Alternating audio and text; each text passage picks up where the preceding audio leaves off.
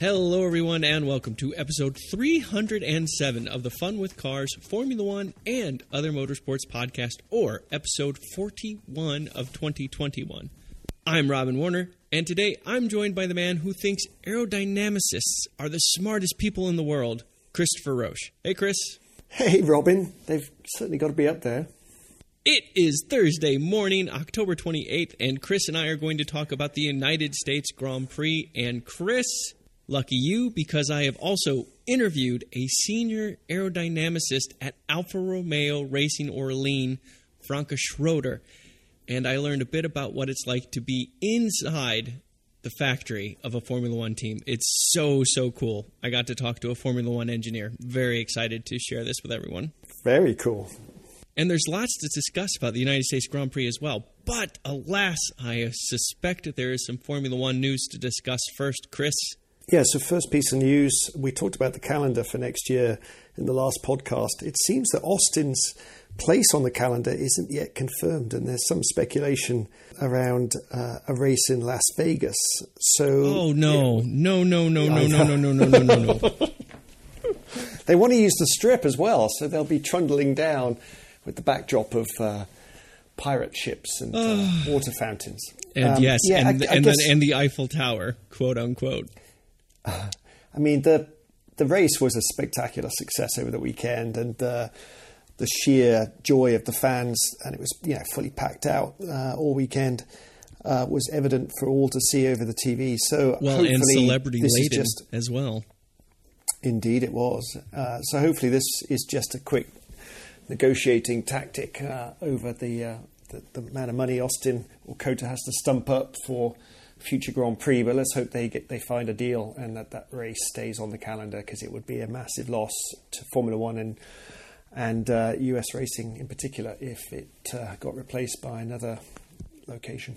Well, I want everyone in the Formula One community to know that I am drinking hot tea with milk and sugar to encourage the uh, Formula One brethren to understand that uh, the United States comes with open arms, and uh, maybe you don't need to get every last penny out of Texas to put this race on that is still worth doing.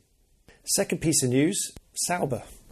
We talked again last week about the possibility of Andretti buying Sauber or Alfa Romeo as it goes by these days. Um, and none other than Ralf Schumacher said that the deal was done and was going to be announced on the Sunday of the Grand Prix at COTA. Uh, that announcement never came, and it looks like the deal is not done and won't actually happen now. Um, and it looks like it's all down to money again, of course. Um, the interesting aspects of the deal were 350 uh, million euros was the price, and then there was some vast sum, to, another 250 million euros that had to be put into escrow for the five years to cover running expenses in the event that uh, Sauber couldn't find sponsorship. So you're talking 600 million euros uh, or 700 million dollars to those of us who, who prefer the greenback. Um, and that was uh, maybe too much for Michael and company. Um, you know, to give that some context, Williams was sold to Dorilton for about $200 million uh, not so long ago. I thought that was I euros, 200 million euros. Um, I okay. Uh, I, am pretty sure it's dollars, I, but no, no, no. If if if you if it's dollars, I believe you. I, I thought that one was euros, but okay, that's because that's what 175 million euros somewhere in there.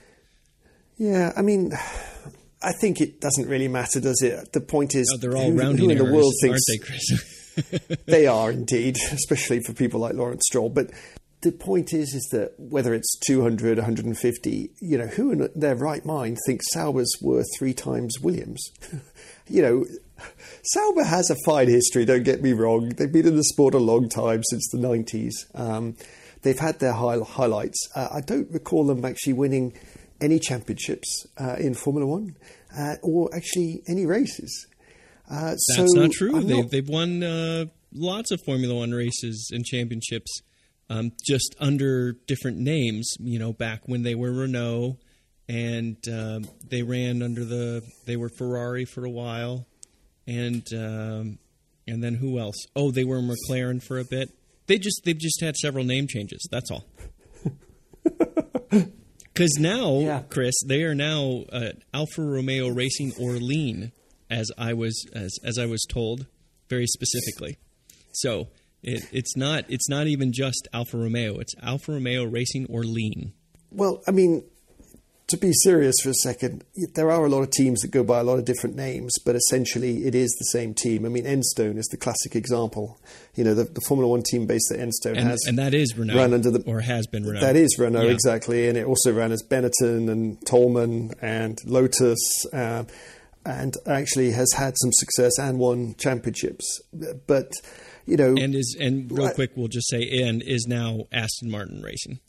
Oh no no no! I've got that wrong. Sorry sorry sorry. Alpine. It's, now it's Alpine. Alpine, exactly. That's right. Um, now, you know, talk about Aston Martin Racing, formerly Force India, uh, Marussia, uh, Jordan. Midland, Again, I think. they've won Formula One races. Exactly. But this team, Sauber Alfa Romeo, uh, you know, again, it does seem to be a high price to be asking. Uh, so I'm not surprised Andretti has walk, walked away. Hopefully, there's still interest there. and Maybe he's just looking for a better deal, either with that team or a different team in the future. I guess regarding Colton Herta, he doesn't have any any uh, super license points, so he was never going to be on the grid next year. But certainly, uh, um, let's keep watching this space. But no no deal for either of them is is imminent, uh, unfortunately. It, it, And it- a, a race-winning IndyCar driver is worth zero super license points as far as the FIA, FIA is concerned. Are you serious? I am serious. Yes. okay, we're gonna. I'm. Yeah, I'm gotta gonna, I'm gonna dump this tea out if I keep. Oh well, no. I guess the FIA FIA is French. I don't want to dump out any champagne. Oh, this is tough. Um, moving on, let's talk about sprint races for next year. So there's going to be six. In No, come on. Why are you just are you just bad news bears today? What's going on here? Oh, There's no, going to be no. six sprint on, races, and every single one of them will be in a Las Vegas parking lot, overlooking, you know, overlooking the Sphinx in the background, or you know, we'll be by the desert. You know, let's just have the race at the Red Red Rock Canyon State Park. There's lovely roads around there. Good news, Robin. Hold on. Hold hold your anger and. and uh, All right, tell me about the lorry. All right. So, first of all, qualifying on Friday is going to set the grid for the Sunday race, and pole position will be set on Friday and will Okay. go back to its traditional way. So, what does that mean for the sprint race? The sprint race will become more of an isolated event Oh, on Saturday. on.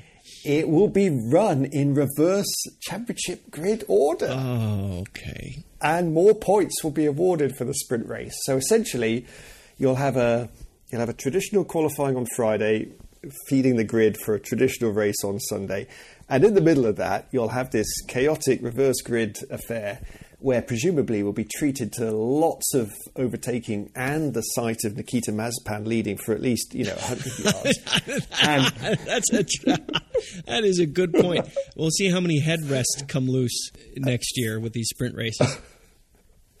um, I mean, it doesn't sound like a bad idea. It, again, But it, it, sounds does, like though. Come on, Chris. I- It does because it's just becoming more of a circus. There's there's less seriousness to it now. It's just more of a let's just jumble things. I mean, seriously, how far are we from okay? Pick your grid spot out of a hat, and then we're gonna play spin the tail on the donkey, and that'll determine how much fuel you'll get, and then there'll be like some crowdsourced fan based push to pass number or like how much you can use your DRS or something. It's just getting more absurd. Robin, I, I protest at you giving Ross Brawn more ideas for next year. Look, what I will say is I'd rather them try something different than persist with the sprint race as it's been run this year because it hasn't worked, as we've talked about. It hasn't really uh, delivered. Uh, you know, this, this. I certainly think there's some positives to it, but I can also see a lot of negatives. And the racing of the sprint itself hasn't been that compelling, um, sort of undermining the whole point of doing it in the first place. Well, so the- yeah, they need to try something else for next year. And if we're going to have twice as many, they, they've at least got to got to see if they can make it better. Well, here's here's now now Ross can listen in. This is a tiny touch more serious. The the I have concerns about very real concerns, especially if it's in reverse championship order. Car damage, crash damage happening during the sprint race and compromising your race on Sunday. Yeah, that's a real issue, especially for some of the smaller teams who find themselves up front with a lot of faster cars behind them and they want to defend their position because they want to have a good showing because it's their chance to move up to one of those big teams. I'm sure some of the younger drivers will think in the smaller teams. So you have that issue. Why not? If we're just if we're if we're making this whole thing a farce, throw them in a spec car too. Put them in reverse championship order. Put them in specked out, you know, F2 cars or something. Maybe not exactly that, but you know, put them in a, a given car that's equal and just go run around that way. I mean, if it's to be a spectacle, just let's let's go full on. Let's not have it half baked in any way. Just spec car, you know, like an international race of champions, like IROC kind of a thing that we did in the states. I mean, Saturday could turn into a whole festival, couldn't it? We could have running races, uh, three-legged races. yeah, we could, get uh, our potato arm sack wrestle. races we could do there. some could do some karting. Yeah, it could be a whole fun fun day, really. And then we'll get back to normal Grand Prix racing on a Sunday. Well, because so I mentioned Iraq, IROC, excuse me, International Race of Champions. That was you know IndyCar drivers and NASCAR drivers and stuff like that. Those guys competing. Then what was the other the other annual one? That's more international. Um, I can't think of the name of it right now, but Formula One drivers have won in the past. It's it's usually a rally driver favored thing. Yeah, I know the one you're, you're thinking of. Yeah, they usually uh, compete as nations, don't they? Yeah. And I think, in fact, uh, Mika Hakkinen and Valtteri Bottas are teaming up in the next event. But uh, yeah, I can't remember what it's called Yeah. either. But yeah, that's. I mean, that's a great. That's a great event. Uh, it's a lot of fun when you actually get to see some some coverage of it. But yeah, it doesn't really have much place in a Grand Prix weekend. I do agree with you. Right. Well, um, so I have some IndyCar racing news to, to discuss, and um, I'm going to start with something that is a little bit less exciting, but perhaps more important, and that is that Rahal Letterman Lanigan Racing is going to be a three car team next year with Graham Rahal, Jack Harvey, we talked about that earlier. He's leaving uh, Meyer Shank Racing and joining Ray Hall Letterman, and Christian Lundgaard. So the Danish driver that entered in a couple of Grand Prix, uh, Grand Prix, in a couple of IndyCar races, um, 421, impressed enough and is, will now be a third uh, third full time driver for Rahal, and that means that Graham Rahal is going to be surrounded by Europe. He's going to have a Dane and a Brit as teammates in his team that his dad owns. So that'll be fascinating. Plus, uh, Graham is physically a big dude. He's like 6'2", 200 pounds, something like that. He is not your typical race car driver shape.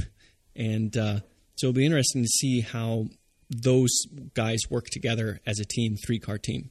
Yeah, that sounds interesting. It looks like three car teams are the trend in IndyCar because I hear that McLaren are thinking of running a third car next season as well. Well, yes, and uh, I know that that might work as a segue to the other bit of IndyCar racing news, which is that who test drove an Arrow SP McLaren? Nico Hulkenberg, the Hulk, jumped in an IndyCar for a test and uh, seemed to have to get used to the power steering or lack of power steering a bit, but uh, otherwise had a good time. What did, what did you hear about that? Is that your IndyCar news, by the way? That was There's a little bit of an inside thing ahead of time that we were talking about who had IndyCar news and what it was. that is my IndyCar news. Yeah, it sounds like the Hulk wants to join some of his fellow ex Formula One drivers uh, this side of the pond. Yeah, I heard he wasn't blisteringly quick, but was um, you know settled into the car, and and um, we'll see if uh, if that goes anywhere. I mean, I think that would be good news, certainly for for Nico, uh, seeing as he hasn't been able to land a drive in Formula One and still the reserve driver at Aston Martin. But uh, he sadly his um, voodoo doll hasn't been working as effectively this year. Yeah, he couldn't he couldn't get Lance to go out and to any of the COVID parties and uh, get sick, unfortunately. yeah. So uh, so yeah, he's. I mean, that's exciting. He's a, you know, I think we all believe he's a pretty good driver, quick driver. We've seen how Romain Grosjean has done uh, very well this year in IndyCar, so there's no reason to think that he also wouldn't be able to uh, excel as well if he was given the right car and uh, prepared well and, and committed to it. Good news. Yeah, yeah. And I think that what I like about it is that we're getting IndyCar is really getting I'm not trying to make an apples to apples comparison here, but IndyCar is getting back into the late 80s, early 90s kind of momentum where truly internationally recognized motorsport category that people from Europe and Asia are interested in being in just as much as folks from the United States. And to a certain extent, that was a small part of IndyCar's demise in the mid 90s.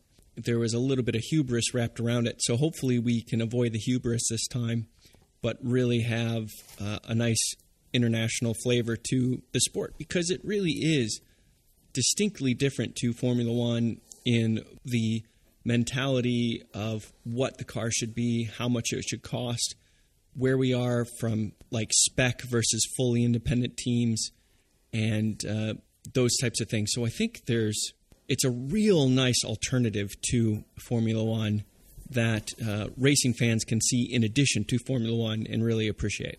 Yeah, it's interesting how the exodus or the the flow of drivers uh, appears to be, you know, F1 to IndyCar. I mean, it used to be that uh, IndyCar was a good breeding ground for f- future Formula One drivers. Now it seems more like a retirement home. Um, but, uh, you know, hopefully we'll see it going both ways because certainly we've talked about a couple of exciting young drivers that excelled this year. People like Pato O'Ward, uh, we've talked about Colton Herta. I mean, those guys seem to have enough talent that that uh, you know they should be they should be filling some of the seats in F1 rather than some of the pay drivers that we're we're not so excited about. Well, and really, so I mean, uh, it's only a matter mm-hmm. of time before Jimmie Johnson's in a Formula One seat, don't you think? I mean, can't be. He's, he's certainly he's turning some heads. I'm hoping that's a Formula One seat not attached to a Formula One car. well, and I, my joke was going to be he's turning heads and he's turning the cars in with the heads um, as well. yeah, no, it, eh, you know, but in all seriousness, you know, I think Rossi was 100% quick enough to be a Formula One driver. I think Josef Newgarden is 100% quick enough to be a Formula One driver. Uh, the names you mentioned, Pato O'Ward for sure, uh, Colton Herta for sure those are names I'm not guaranteeing, but I'm saying that they would have real potential. Because if you look at guys like Max Chilton, he was slow in Formula One. He wasn't front running. He's not front running in IndyCar either. Marcus Ericsson, he was very hit and miss in Formula One. He's very hit and miss here in IndyCar. Um, the difference is is that when he's hit and not miss, he has the potential to win races, and he's done so. So there are, I think, definitely, if you were to put Formula One drivers versus IndyCar drivers on a talent scale, I would agree that Formula One talent is the highest, but I think there's overlap, is my point. Yeah, absolutely. Couldn't agree more. Okay, there was a race actually to talk about. This was the race that is a big deal for folks like me and uh, also a big deal for folks like you. And folks like you and folks like me are kind of the same thing. I guess we're both American citizens. The USGP, the one in Austin, the one that we had a whole podcast just to kind of like build up the momentum for because that was it was that exciting for us. And boy, oh boy, did it deliver! It was a cracking weekend in Austin. Great race, exciting race. Didn't know who was going to win. Well, you probably did, but yeah, you could you could speculate well, there might be a different winner it was, until the last lap. It was kind of like guessing the sex of your child at birth. It's like, yeah, you don't know maybe, but you have, you know, 50-50 chance here. So Yeah, it was pretty hot. So it was it was a warm old weekend in Austin and humid. The tire wear was was pretty rapid, which uh, which led us to a two stopper race. Um, the uh, the grid was was, I mean, interesting. I mean, I guess the highlight from qualifying was Sergio Perez's performance. I mean, really bang on the pace, uh, or you know, in with a shout of getting pole position, his first ever. Uh, that was a surprise. I don't think anyone was expecting Sergio to, to deliver in, in Austin in quite that manner. Well, the first uh, the first run in Q three, Sergio set the benchmark. He he put in the pole lap for the first five minutes of Q three. He was on it. He was yeah, right there. Provisional pole, exactly. Yeah, and then um, unfortunately for him, the two title protagonists, Hamilton and Verstappen, up the game. And uh, he was complaining that it was a bit damp in the last sector. I, I, don't think it was any worse for him than anyone else, honestly. But uh, but yeah, it was um, it was a strong weekend, and that really helped Max in his efforts for the win on Sunday. Uh, conversely, you know, Bottas had one of his anonymous weekends, not helped by a five grid place penalty for an internal combustion engine change. So, Yeah. Um, I mean, to so be two fair, against one. I mean, he qualified. Bottas qualified fourth, so he was in that mix. Now he was a couple of tenths off of uh, Hamilton. You know, three, three and a half tenths off of Hamilton. So obviously not on it, and v- Bottas can be quite quick on Saturday. But my point is, it's not like he qualified sixth or seventh. You know, he was right there, but then, as you said, he had the five place grid penalty, which put him down in ninth. Yeah, I mean, one fifth of the grid took engine penalties.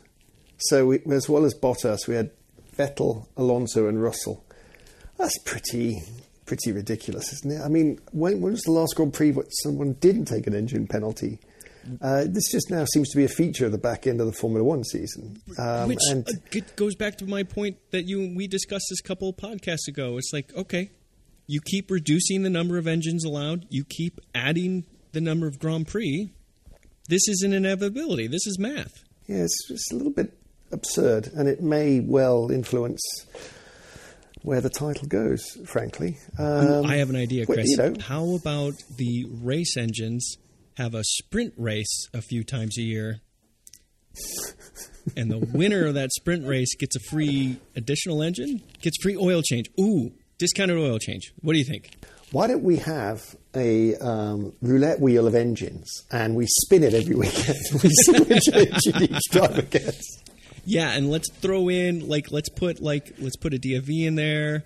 Let's put Oh yeah, let's get V12. Could I have a Yeah, V12, yeah, yeah, please? yeah. Let's get um, let's get ooh, let's get one of the Lamborghini.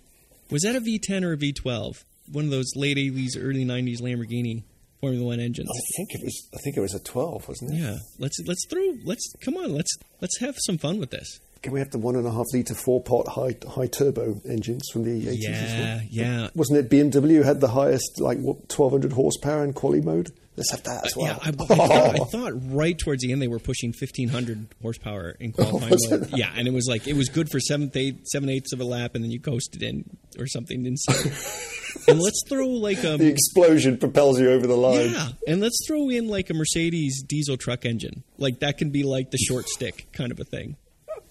Well, That's the one that somehow Mazepin always gets. Yeah, see, this is pure motorsport. This is what we want. Good. So, um, I mean, the other highlights from quali were that uh, you know the, the, the Ferrari McLaren battles heating up really nicely. Oh man, Uh, it's Ferrari super cool to slightly, watch that. Yeah. Slightly ahead again. Yeah. And as a pure coincidence, I also want to talk about Alfa Romeo. Um, Antonio Giovinazzi uh, qualified 13th and Raikkonen 18th. Raikkonen seemed to care about qualifying as much as he cares about uh, the much much of the rest of the season here. He's he's coasting it on home, I think.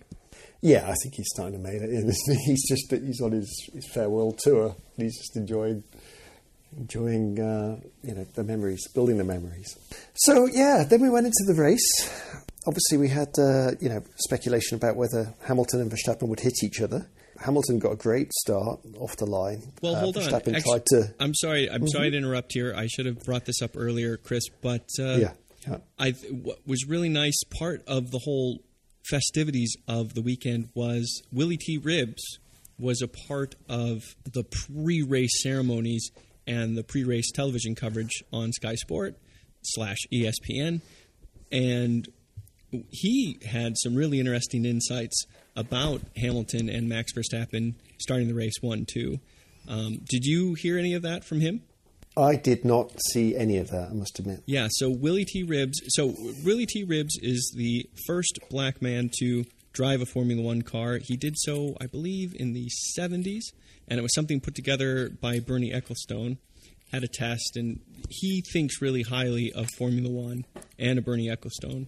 Uh, he was he was interviewed on Beyond the Grid not that long ago, and he said that he thinks Lewis Hamilton and Max Verstappen are too smart to run into each other turn one, lap one, but that you're going to see some intense fighting the last 10 laps. And I was like, wow. I thought, you know, we're getting ahead of ourselves a little bit, but he was spot on pretty much, I thought. Well, yeah, he was. They didn't. They didn't hit each other. Although Max did did push Lewis fairly far to the left of the track, didn't he? I mean, that was an aggressive left-hand move. Yeah, but he um, gave I mean, a car width in an inch, you know, and Lewis Hamilton took it and and made the most of it. Which I mean, actually, so this is this is where the, the second drivers are, are proving to be important, and Perez's good performance in Austin was key because he compromised his turn one. Max did. Oh um, yeah, big time. Yeah, and yeah. Definite, definitely would have lost second place to anyone other than Sergio Perez. I mean, if Charles Leclerc had been there, he'd have, he'd have been in a bit more trouble. But Perez dutifully, you know, gave him gave him the the corner at, at turn three, so he could. Uh, I mean, he was on the brakes know. almost. No, that's a really good point. Yeah, I mean, definitely. You know, we all know Max won the race. I think that the whole strategy by Red Bull was fairly inspired. There's no doubt that Max and the Red Bull seemed just a hair quicker than Lewis and the McLaren this week this weekend. Um, but they they used it, you know, very intelligently, and they used Perez very intelligently to really limit Hamilton's options and, and restrict what he could do. And that's just one of the examples. I mean, obviously, with with Lewis getting first place from the start and track position, um, it was very clear that that he couldn't pull away. That Max had you know more than enough pace to, to stay well within the one second DRS zone, and then so you know Red Bull in, decided to go for a super aggressive early early stop and. Uh, the undercut, especially given that Max clearly had a performance advantage at that point of the race and that Lewis was struggling on his medium compound tyres, was massive. I mean, huge undercut. Um, and you know, from there on in, it always looked like Lewis was on the back foot and struggling. So, but you know, Max again was a little bit fortunate. He he stopped on lap ten, and early in the race, and you would expect there to be more long runners in a Grand Prix. Uh, in reality, you know, the pace of, of him and Lewis was was sufficient to have got ahead pretty much the whole field, with the exception of uh, Ricciardo and, and Leclerc um, drivers he had to pass. He got he, he, did a good job of dispatching Ricciardo on his outlap, and then Leclerc pitted. So you know he he really didn't have any traffic at all, which allowed him to to utilise the pace of the new tyres, and obviously then make sure that he would he would resume in the lead once Lewis pitted a couple of laps later. One of the things I was thinking about after the race was could Mercedes have tried that strategy? Could they have tried to undercut you know, Red Bull, and even even from the lead of the race. And Mercedes themselves said uh, a couple of days after the Grand Prix that they think that they could have, because the Mercedes worked so well on a hard compound tyre, that they could have pitted as, as early as lap eight. Um, and so you, you're sort of wondering if they could have done to Max what he did to them. But in reality, I don't think it would have worked out for Mercedes that way either, because Lewis would have had to pass more drivers on track, and Red Bull would have switched both Max and uh, Perez's strategies if Lewis had pitted early. Max had more pace on the mediums, so could have stayed out longer and, and gone a lot quicker than Lewis was able to achieve. And then Red Bull would obviously have just left Perez out there to act as a blocker. So I don't think Mercedes really were able to execute any sort of strategy that would have changed the result it fundamentally came down to the fact that Max and Red Bull were faster. Yeah, I think that's the fundamental point. They were faster, and you could see it in even in the second half of the race when Verstappen was in the lead on older tires. Lewis was gaining, but not by a huge margin. And even when Lewis had big chunks of clear track, he never pulled in huge, huge chunks of time. And Max was able to drive in a way that kept his lead, kept the gap from shrinking too much without ruining his tires in the process. And uh, exactly, yeah. I mean, Lewis got it down to about uh, one and a half seconds in the closing laps, and and just they, they then seem to whether it's the dirty air of the Mercedes or or the tire life of Max being able to, to sustain it, as you mentioned you know, Max was able to match Lewis. It was only on the last lap that he allowed him to close within one second. Um, by which point, obviously, it was too late for him to do anything, really have a, have a, a, real shot at a pass. So, No, it was um, it was definitely a very smart strategy by Red Bull, and Mercedes just didn't didn't look to have any any real answers, unfortunately, for for uh, Lewis. Yeah, and this is on the back of the fact that uh, there was a lot of talk and speculation that uh, Mercedes had gained big amounts of straight line speed, uh, doing some clever tricks uh, with the rear diffuser. I think finding a way to stall it out to give them some more straight line speed. And even Lewis Hamilton, in an interview leading up to the Grand Prix, said that he thought that the Mercedes would be strong in a straight line. Didn't appear to be noticeably quicker than the Red Bull or anybody in a straight line at COTA, to me at least. Yeah, you're right. I mean, it, Bottas had a struggle making real progress from ninth on the grid, didn't he? I mean, he finally got up to sixth. Um, he never he never was able to catch Ricciardo or Leclerc. So let alone Perez. And this is a so, kilometer yeah, I mean, long back straight we're talking about. So no, yeah. we've got some you've got some real time to build up speed here. Yeah, the, I think the issue though is is you know your sector one, isn't it? You really can't follow that closely through sector one because you've got you know, constant left right turns, high speed corners um, so you, your front end washes out if you try and if you try and stay too close to the car in front. And so by the time you actually get to that uh, left-hander onto the straight, you, are normally you know a reasonable way back, even if you have got a, a car or tire advantage. Um, and Red Bull so, probably still had a sector one advantage. Yeah, that's right. They looked definitely Red Bull looked quicker than Mercedes through sector one. Um, whether or not that was you know the nature of the the ambient temperature that they're I mean, Max was on the radio early in the race saying that Lewis was sliding around and that he wasn't, and that he seemed to have more grip and more pace. So it was clear that uh, the Red Bull was just working better at, at COTA. So, you know, I mean, you got to you got to hand it to Max and Red Bull. I mean, they delivered, and on a track that a lot of people thought would favour Mercedes going into the weekend, they uh, they absolutely nailed it. I mean, every every every aspect of their weekend, both drivers did a superlative performance through qualifying in the race, and so a one-three result for them is absolute dreamland, especially heading into two races that you would expect to favour Red Bull. I mean, they have a chance here of really taking control of uh, certainly the drivers' championship and maybe even wrestling back the initiative on the constructors' side. Yeah, that's absolutely right. Now, Mercedes does still have a lead in the constructors, but depending on how Mexico and Brazil go, you're absolutely right. It could uh, swap around even there. Um, so you mentioned it earlier on McLaren v Ferrari.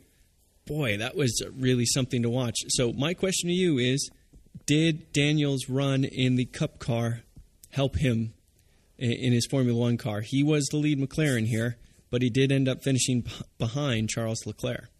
I mean, we say good battle between McLaren and Ferrari, but in reality, it was a good battle between the two McLarens and Carlos Sainz. I mean, Charles um, had a bit more pace than the other three, didn't he? And basically ran a pretty lonely race to fourth, not quite able to keep up with Sergio, but well ahead of, of that battle. Um, yeah, Danny had a good weekend. I mean, I think Lando Lando didn't didn't have a strong weekend. He, he uh, you know, for example, his Q3 lap was slower than his Q2 lap which is a little bit unusual. Yeah. Um, well, because it wasn't so wet outside. He, he's really he prefers the wet. But but for sure, Daniel had a strong strong weekend. The, the, the battling with Carlos was one of the highlights of the of the race for sure, and he ended up you know winning that particular battle, and and as I said earlier, finishing ahead of Valtteri Bottas. So. You know, even with the penalty, being able to stay ahead of a Mercedes is no no mean uh, effort, is it? Yeah, absolutely. It, this this was the kind of Daniel Ricciardo performance I think many of us were expecting all year, and they, it still kind of seems to come and go, but it seems to be coming on more often this time around. So I'm hoping that this kind of is the way it is going forward. That Daniel is right there with Lando and sometimes even ahead of him.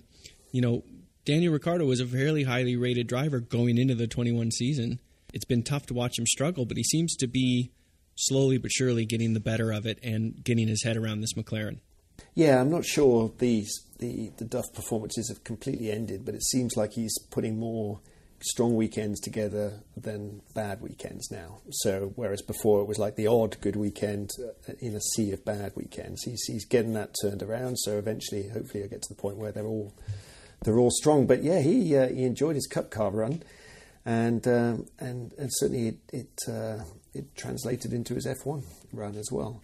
I I thought it was very odd that Ferrari sent Carlos out on the soft compound tyre in Q2, which forced him to start the race on that tyre that was that was certainly very unfavoured. Uh, but uh, to be fair to him, he made it work. I mean, he managed to hold Norris off and, um, and, and kept ahead of him throughout the Grand Prix. So some fine driving by Carlos, despite Ferrari shooting him in the foot. Yuki Tsunoda finished in the points again. Another strong race for him. He's already been confirmed for next year, but uh, this was this was a strong drive from Yuki. And he's proving to be a driver that's hard to pass, isn't he? Nobody really likes trying to get past Tsunoda. Yeah, he makes that car quite wide. Absolutely. Yeah, yeah.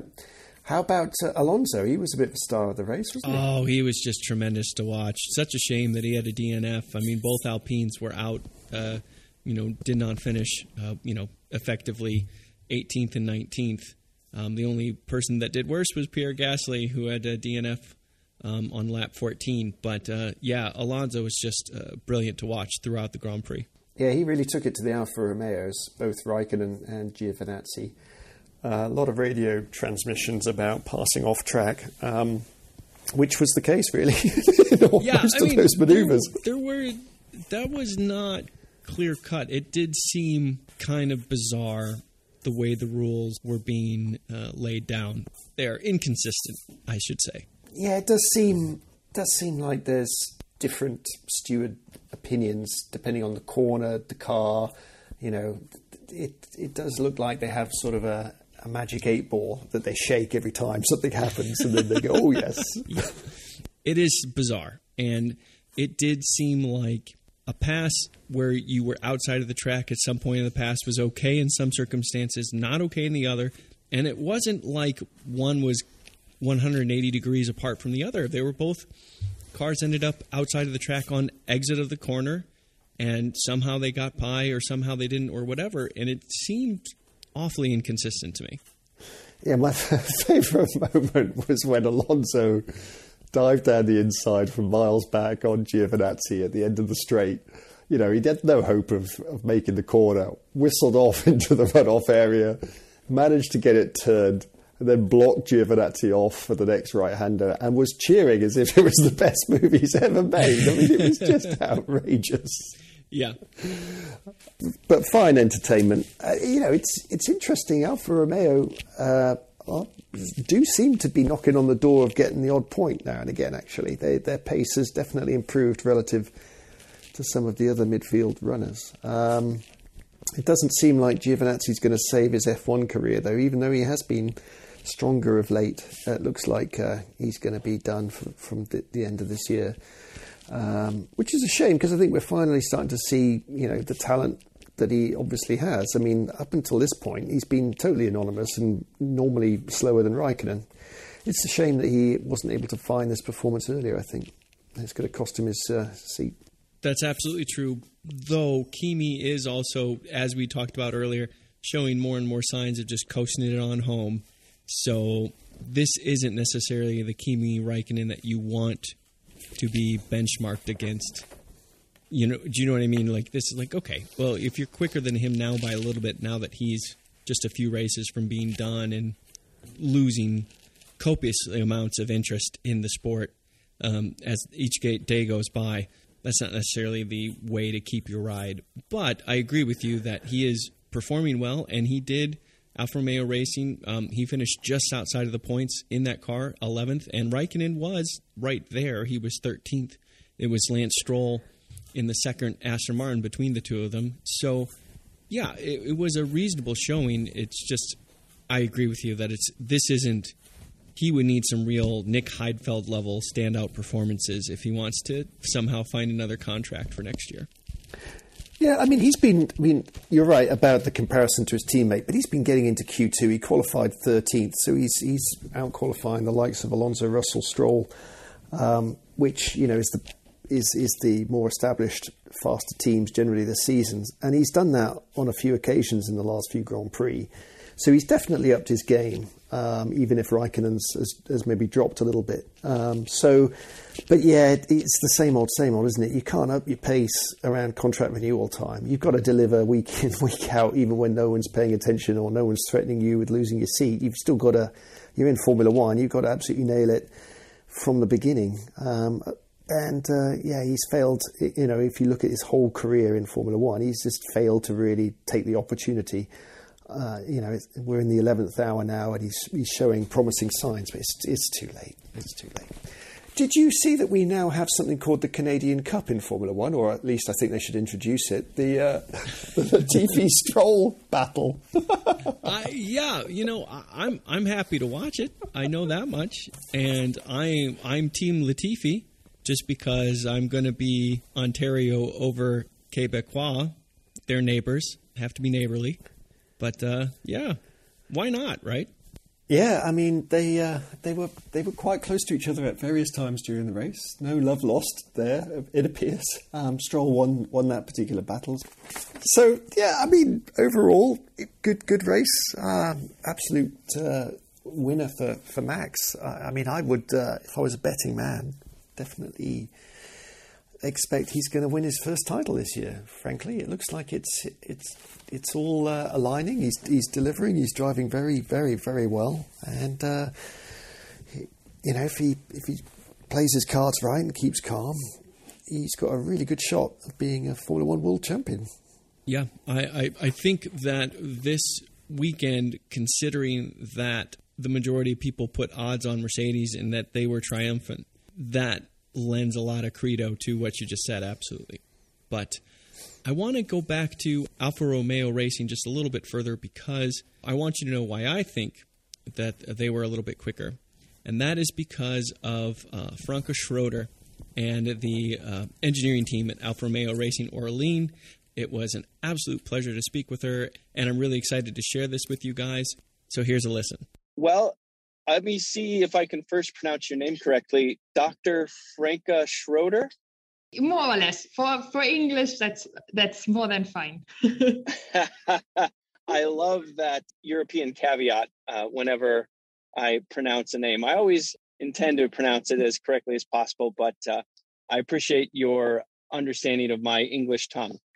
No worries. No, it's the. I've lived in so many countries. I have heard so many different versions of my name, so I am happy with with whatever. well, just once so we can hear it. How how do you actually pronounce your name? Uh, Franca Schröder. Ah, wow. Yes, I was a fair amount off. Okay. Dr. Schroeder, you are the senior aerodynamicist at Alfa Romeo Racing. It's correct. It's Alfa Romeo Racing Orlen. Orlen. Yeah. Okay. How did you come to have such a, a very cool and interesting job? How how did what was the journey that took you to Switzerland and this position? So I need a little bit of time to explain that because the story is not I saw the job advert and I applied and I got the job. so I studied in Berlin aeronautical engineering and during my first week at uni, my professor for aerodynamics told me, when you come to my lecture, I will explain to you why a Formula One car can drive over the ceiling of a tunnel. And I was like, yeah, this is what I want to learn, and this is why I am here. So the journey already started a long time ago. And then I did my PhD at RWTH Aachen University, also in Germany, where I used stereo PIV measurement in the human lung. So I investigated the particle deposition in the human lung. Mm. And the main point there was that I used a measurement technique, which was an upcoming measurement technique in Formula One at the time. So during my PhD, I, I already helped the supplier for PIV systems with the customer measurements at, at the time Scuderia Toro Rosso. And when I finished my PhD at the end of 2014, Toro Rosso was looking for a wind tunnel engineer with expertise in PIV systems. So I started a job there in early 2015. And this is how my journey in F1 started. I then installed the PIV system there, learned how to build up a model, did lots of uh, wind tunnel tire tests, and made sure that the pressure taps were all working. But after two and a half years, I wanted more because for me, Formula One was more than wind tunnel testing. And the only thing people see is a race team, no, the people at the track. So those men and women on TV, and people think those are the only one working in F1. So I moved from the UK to Italy and I stayed with Toro Rosso, but I became a simulation engineer and I did lots of race support. I really enjoyed to see the different side of Formula One. At the end of the day, I am an experimental aerodynamicist. So when the opportunity to come up to rejoin the aero group of a different team, I took it. And now, as I said, I'm with Alfa Romeo racing Orlen. When you were young and first deciding what avenue you would pursue in university? Did you always have an interest in the technical side of the world? Did you always have an interest in engineering and science? Um and or or did that come later?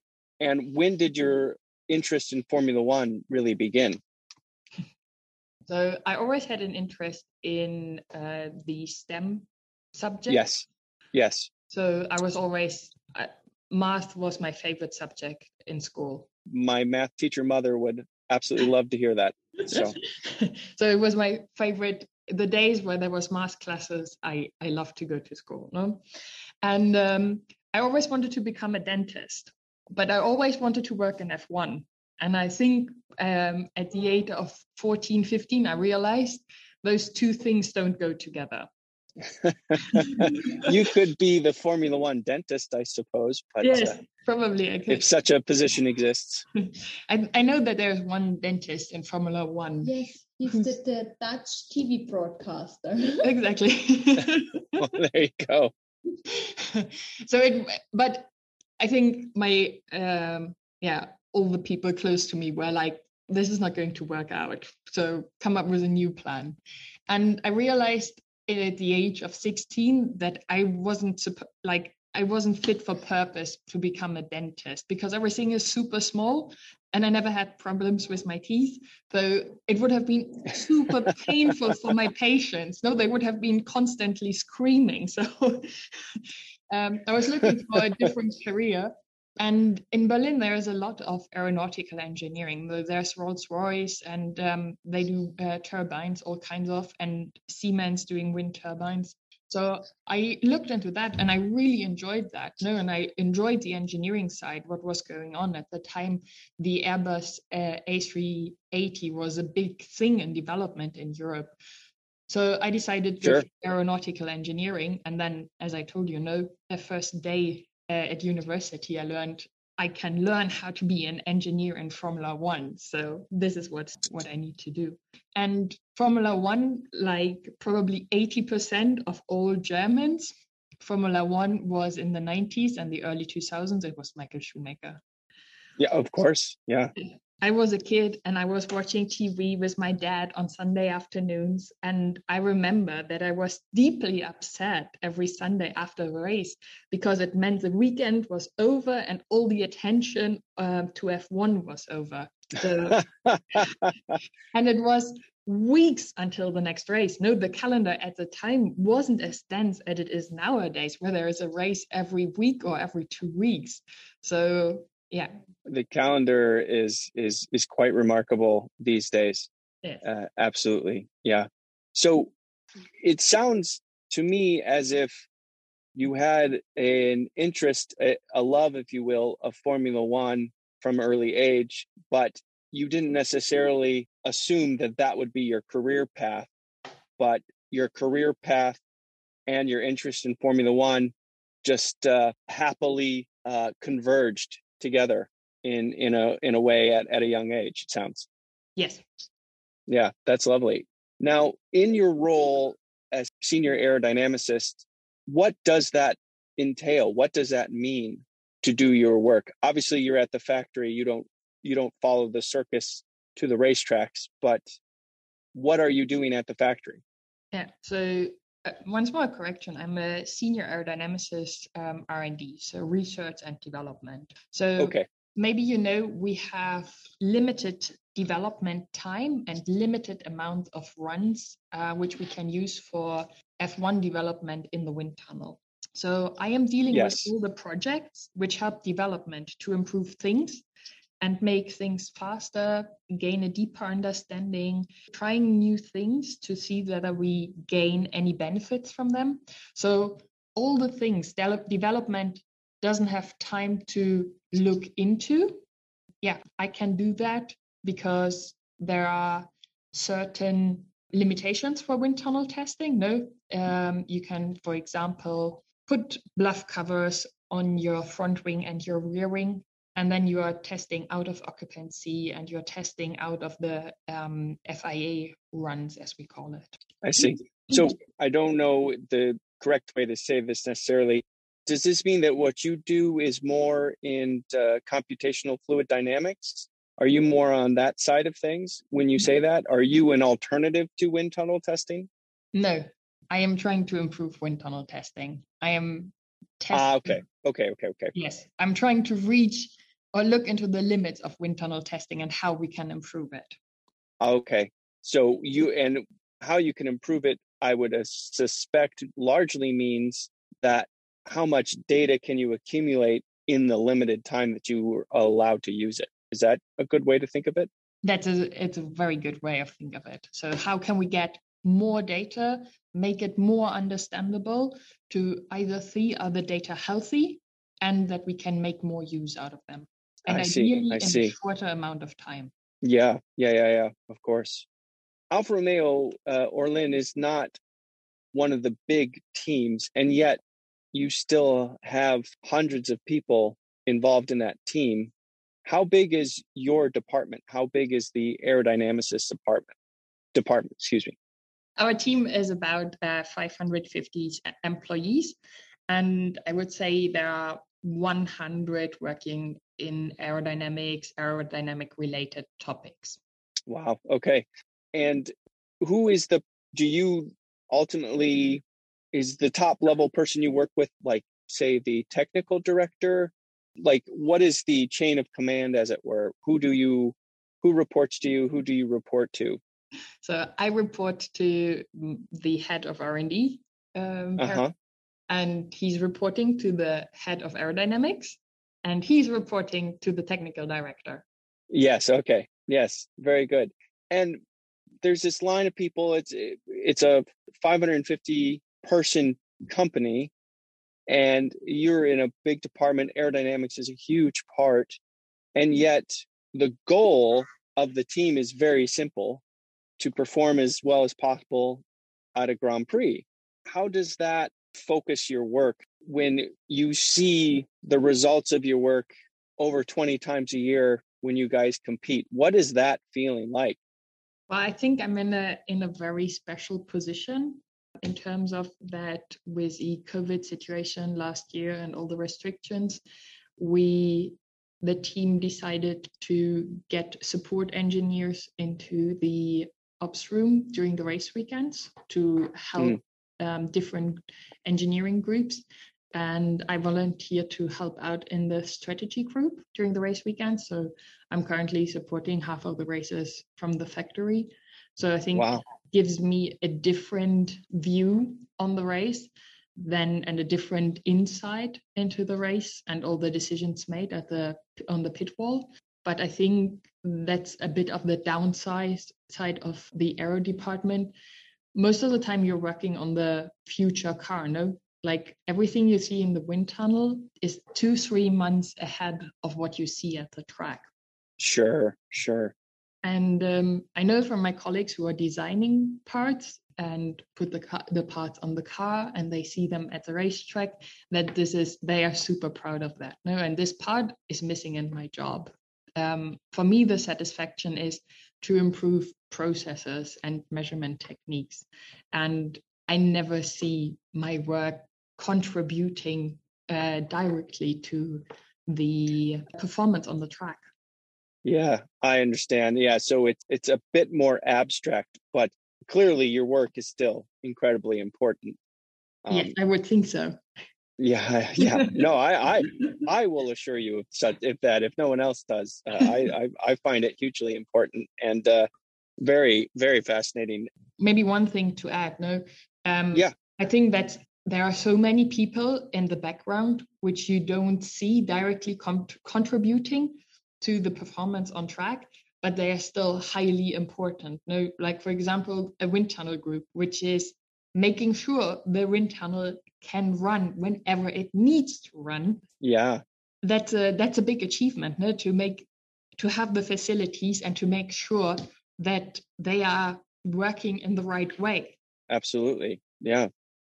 What is your relationship with the drivers with the team principal? Like how how often do you ever have contact with the drivers if ever? Uh, do you do, have you ever met Kimi Räikkönen have you ever met Giovinazzi I mean uh, how is that a relationship does it even exist so I've met both of them because there was a meet and greet shortly after I started. So I've yeah. seen both of them from close proximity. but I think the COVID situation is very special at the moment. No, and it's yeah, uh, yeah, yeah. taking a lot of opportunities away, which are engaging people to really work for the drivers. No, if you don't you see them every now and then and um, i was very lucky to have a meet and greet with them two weeks ago but it was an online zoom call no because at the end of the day they need to limit the amount of people they are seeing like everyone else at the moment and maybe Yes. the news are also like Kimi Räikkönen didn't race for two race weekends because uh, he unfortunately uh, had COVID. Yeah, yeah, yeah. No, it was definitely he announced his retirement and then a couple days later it was announced that he, he couldn't compete for a couple of weeks. That was that was just uh, such an unfortunate string of uh, news announcements. Robin, just to give you an idea, sure, before COVID, let's say once a month there were organized, which we call like team info, where literally all employees came to events area where the race team is there and they get presentation summary how each race weekend went. So it's really a come or get together with the whole team, also with the people who, are, who do not go to the racetrack. But as Franca already mentioned, of course, COVID made this all much more difficult. And for this reason, we had to change those four formats into, let's say, video messages or Zoom get togethers.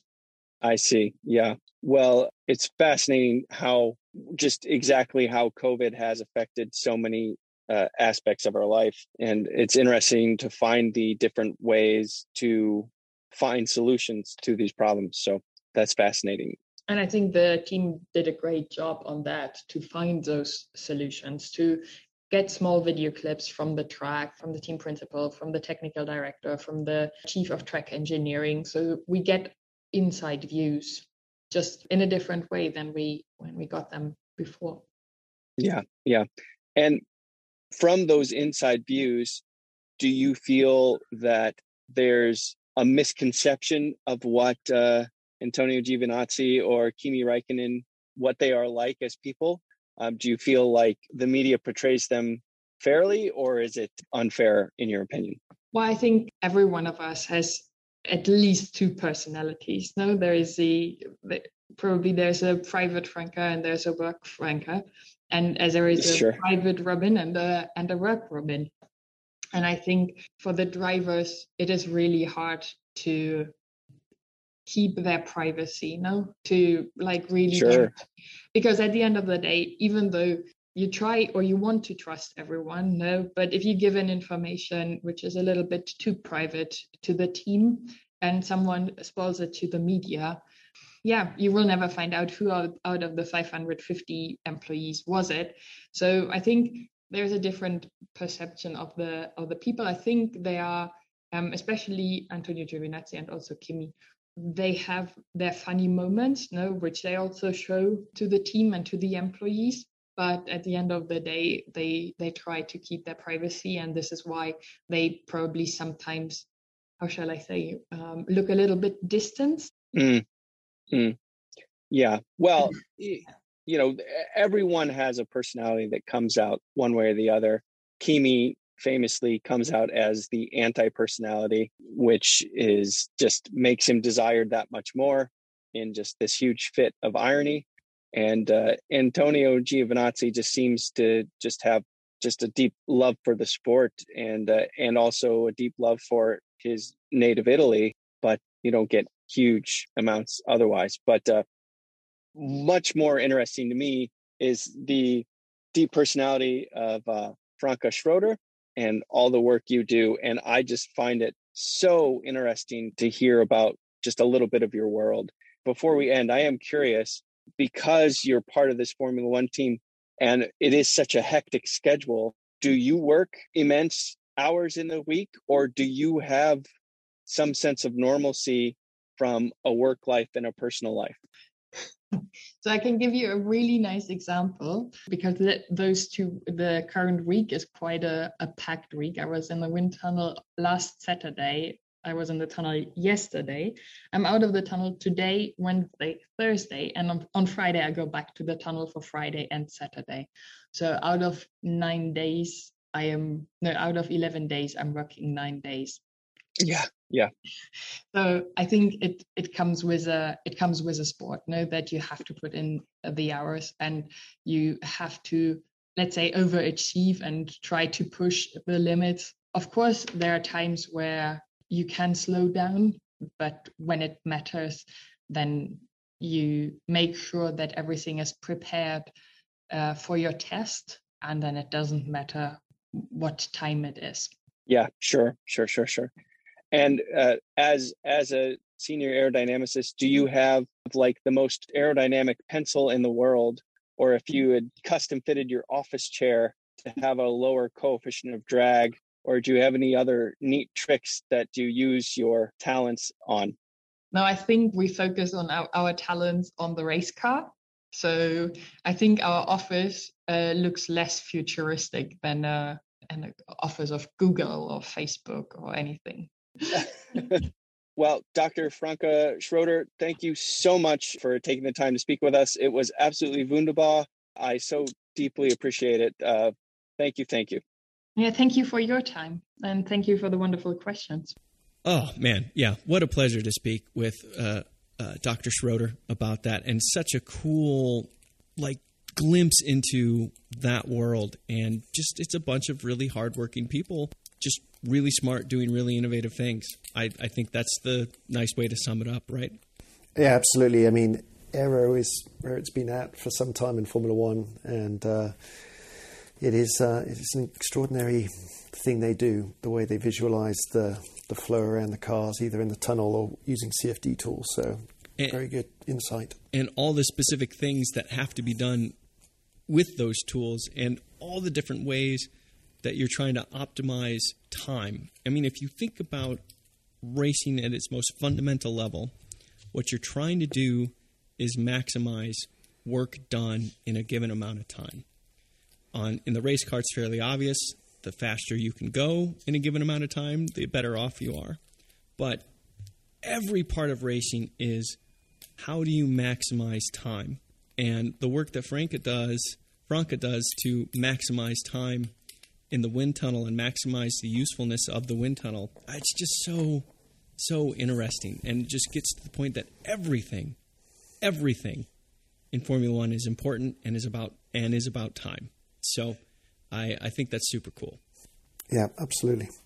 So um, we have no race coming up this weekend, um, but the following week we are off to Mexico, Mexico Grand Prix. That is going to be what is it, November something? 5th, I think. So, yeah, we have the Mexican Grand Prix November 5th, and then just the week after that will be the Brazilian Grand Prix. What we are going to do as a result is we are not going to have a show next week. We will wait to cover the Mexican Grand Prix after that has happened. So, that is what we got going on right now. Chris, do you have any closing thoughts? So the Mexican Grand Prix weekend starts on the 5th, the race is on the 7th, and Brazil's on the 14th. Um, and then we have Qatar, so we have a triple header. So uh, it's going to be a busy old month. And they're and they're all right next to each other. Thank goodness. yeah, just just you know little short little cruises between the, those venues, Mexico, Brazil, and Qatar. Man, oh man. Yeah, triple header indeed. Um, I guess the, the final thought is, you know, the, looking at the standings. So 12 points between Max and, and Lewis. Uh, both have a massive advantage over Bottas in, in third. But the uh, Perez has now snuck into fourth place, uh, one point ahead of Lando. And Charles has uh, snuck ahead of his teammate uh, on 128 versus 122 and a half points for Carlos Sainz. So all to play for in the in the uh, driver's standing still. And from the constructors, we talked about the top two, but McLaren have a slender three and a half point lead over Ferrari in the battle for third. Uh, and then there's a big old gap down to Alpine, who uh, have a decent 10 point uh, lead over Alpha Tauri. So I guess the, uh, the, the constructors really is all going to be about McLaren versus Ferrari. Yeah, that's what it's looking like, and we'll see if Red Bull can uh, really start to pinch Mercedes in these next couple of Grand Prix and make that interesting as well. But uh, while you have the weekend off, now what you should definitely do is watch my latest video. It is on the Cadillac CT4 V Blackwing, and this car this car is really something. It is like an M3, BMW M3 competitor, and it is a compelling, compelling offer from Cadillac. It has a lot of power, a lot of track capability, and in my video, I talked with the chief engineer about that car and lapped it around racetrack myself. I actually got back on the track in a car again, and it was oh, such a delight to, you know, feel some lateral G's and be on the limit and, you know, eclipse 125 miles an hour on the straights. This thing is not slow. Yeah, I, I took a look at the video. It looked like you had a lot of fun there, mate. Slightly jealous. Uh, V8 sounds pretty sweet, doesn't it? Yeah, and that is a V6 in that car, a twin turbocharged. There you go. 3.6 liter V6. so that is a that is a compliment if if you uh, from Chris Roche if there ever was one, right? So Well, I was reading that this might be the last generation of caddies um, with uh, internal combustion engines. It's all going to be EV. Yeah. This is the swan song for these cars. Cadillac is pushing really hard into the EV space. These are brand new cars for 2022. And uh, yeah, it very well could be exactly that. But if you're going to have a last hurrah eh, with internal combustion, this is a mighty, mighty fine way to do it. So I please, I encourage you guys to take a look at this video. I had a lot of fun putting it together. I had a lot of fun lapping the track. So uh, it was definitely worth doing. And in, which track was that, Robin? This is a place called uh, well, the short it's Pittsburgh International Raceway. I think is the full name. Pitt Race is what it's known. It's outside of Pittsburgh, Pennsylvania, and it's it's on the um, western side of Pennsylvania, uh, just north of the city of Pittsburgh. And it's a great it's a great layout. Nice track, nice natural elevation changes, and some interesting blind entry apex corners and some some apexes at crests of hills and things like that. So it's a it's a cool place. Yeah, it looked like a fun circuit, no doubt. But for now, I want to thank you for listening. Please take a moment to review us on iTunes or on whatever platform you get our podcasts. Please leave comments on the episode of your choice by going to funwithcars.com. As always, I can be reached at feedback at funwithcars.com. Tweet us at fun underscore with underscore cars and check out our Facebook page at facebook.com slash fwcars. Chris, just what a lovely chat, a lovely morning, and a lovely cup of tea. Thank you, Robin. I'm Robin Warner. Goodbye.